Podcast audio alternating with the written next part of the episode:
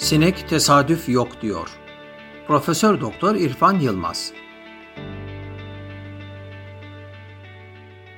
Evrim inancının müntesipleri için teorilerinin doğruluğu konusunda kendilerince dayanak ve delil bulup bunları abartıp çarpıtarak ifade etmek çok temel bir davranış şeklidir.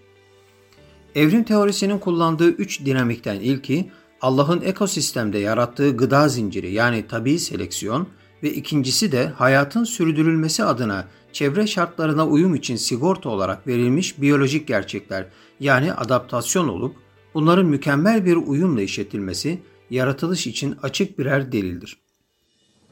Evrimin motorunu teşkil eden güç olarak takdim edilen mutasyonlar bütün biyolojik değişikliklerin sebebi olarak görüldüğünden bu konuda kamuoyunu ikna etmek için en fazla laboratuvar çalışması mutasyonlar üzerine yapılmaktadır.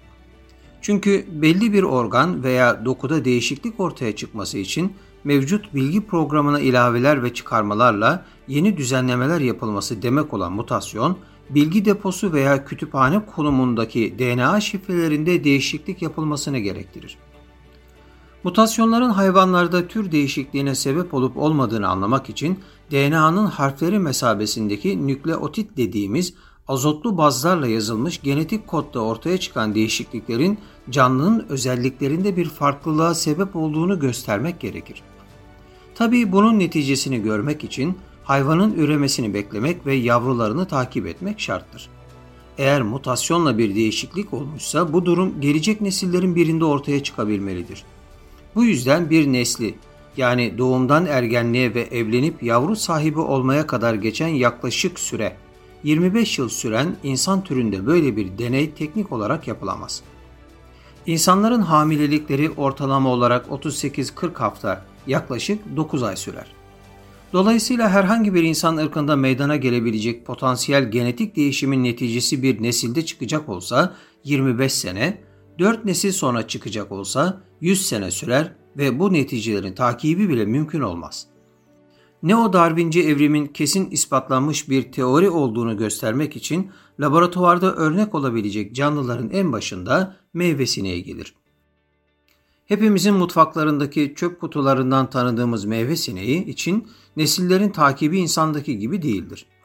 Bunun en birinci sebebi dişi sineklerin hayatları boyunca yaklaşık 500 yumurta bırakabilmeleri ve yumurtadan çıkan her sineğin yaklaşık bir hafta içinde yetişkin hale gelebilmesidir. Böylece gelişmeleri büyük ölçüde sıcaklığa bağlı olarak yılda yaklaşık 50 sinek nesli ortaya çıkmış ve üzerindeki değişiklikler gözlemlenebilmiş demektir. 1930'lu yıllarda başlayan sinek üzerindeki mutasyon deneylerinden itibaren yaklaşık bir asır geçtiğine göre aşağı yukarı 5000 sinek nesli üretilmiş ve üzerinde gözlem yapılmış demektir. Bu yüzden meyve sineği mutasyonların evrimi nasıl yönlendirdiğini incelemek için ideal bir aday olarak kabul edilmiştir. Mutasyonların incelenmesi için daha hızlı üreyen diğer bir canlı grubu ise Escherichia coli gibi bakterilerdir. Sinekten daha hızlı ürerler fakat incelenmeleri için mikroskop gerekir.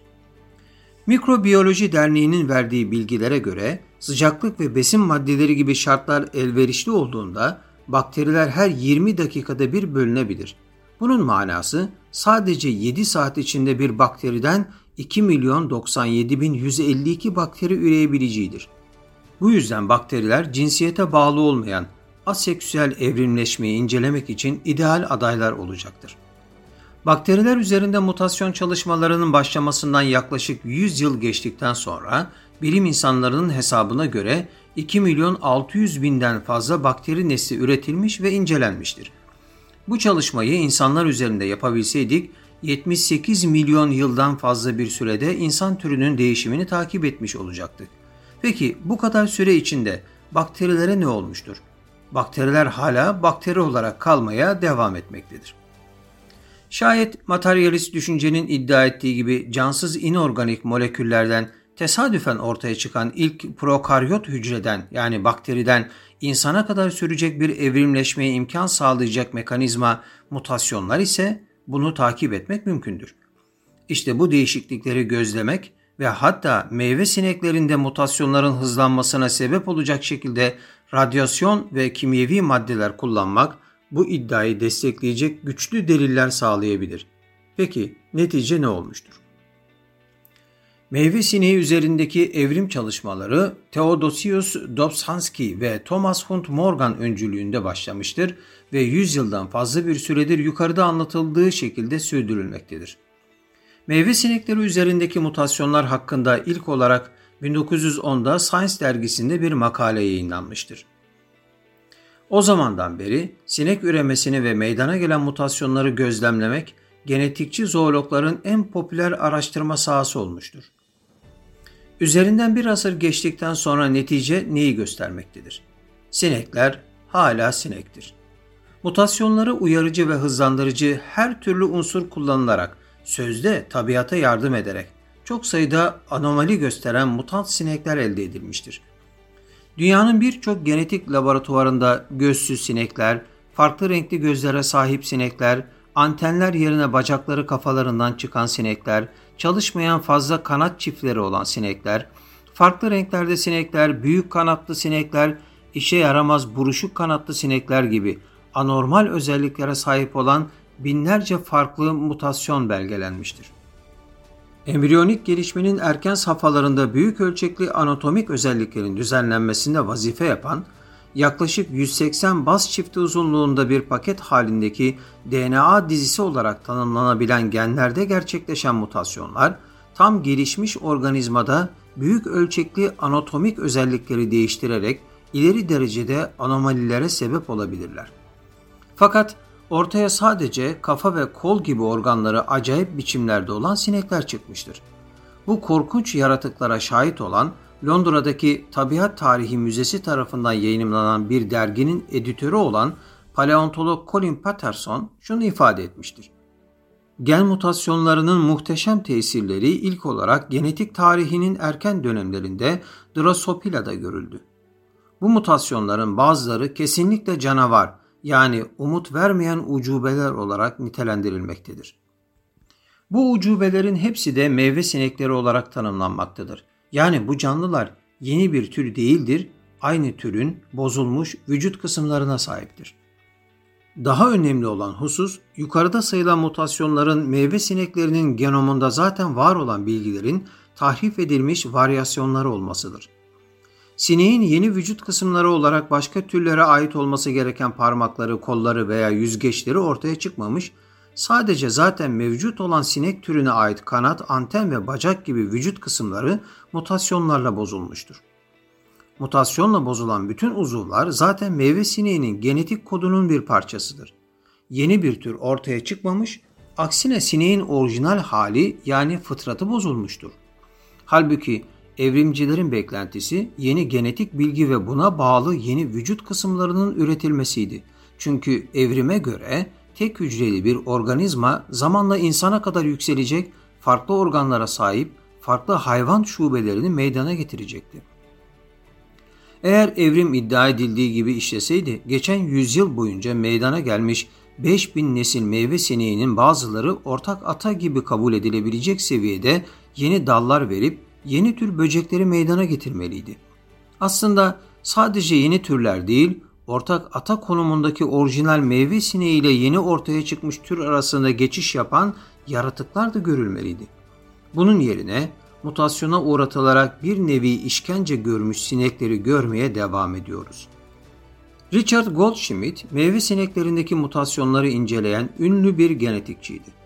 Goldschmidt, genetik, embriyoloji ve evrimi birbiriyle entegre eden ilk kişi olarak kabul edilir. Yıllar önce meyve sineği mutasyonlarını çok geniş bir şekilde inceledikten sonra o noktaya kadar üretilen mutasyonlara rağmen meyve sineklerinin ne o darwinci evrim için uzun zamandır aranan delilleri sağlamadığı sonucuna vardı. Scientific American'da bir makale yayımlayan Goldschmidt, evrim teorisinde var olan, bugün de mevcut bulunan önemli problemleri kabul etti. Goldschmidt, bir genetikçinin gözünde evrim başlıklı makalesinde yaklaşık bir asırlık çalışma ve tartışmalara rağmen evrim mekanizmalarının ayrıntıları konusunda hala bir görüş birliği olmadığını kabul etti. İşin aslına bakacak olursak, evrimci bilim insanları evrimin doğru olduğuna inansalar da nasıl gerçekleşebileceğini bilmiyorlar. Makalesinin ilerleyen bölümlerinde Goldschmidt, mutasyonlar ve evrim üzerine yapılan çalışmaları tartışırken bu soruya özellikle cevap verdi. Şimdiye kadar hiç kimsenin makro mutasyonla yeni bir tür veya cins üretmediği doğrudur. Hiç kimsenin mikro mutasyonların seçimiyle bir tür bile üretmediği de aynı derecede doğrudur. Drosophila gibi en meşhur bir organizmada sayısız mutant bilinmektedir. Bu tür mutantlardan bin veya daha fazlasını tek bir fertte birleştirebilseydik, bunun tabiatta bilinen başka bir türle hiçbir benzerliği olmazdı. Son olarak şunu söyleyebiliriz. Meyve sineği mutasyonları ile yapılan deneyler, Darwinci evrimcilerin beklediği hiçbir delili sağlayamamış, aksine evrim teorisinin geçersizliğini gözler önünde sermiştir. Bu arada bir ayeti kerimede dikkatimizi çekmektedir. Haç suresi 73. ayet. Ey insanlar! İşte size bir misal veriliyor. Ona iyi kulak verin.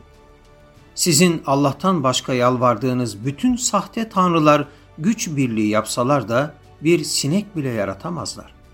Hatta sinek onlardan bir şey kapsa onu dahi kurtarıp geri alamazlar. İsteyen de kendinden istenilen de ne kadar aciz. Allah'ın Celle Celaluhu bu konuda sineği misal vermesi, 20. yüzyılda bilimi naturalist mülahazalarla kullanıp yaratma ve ilahlık iddiasında bulunanları da ikaz ettiğine işaret etmektedir.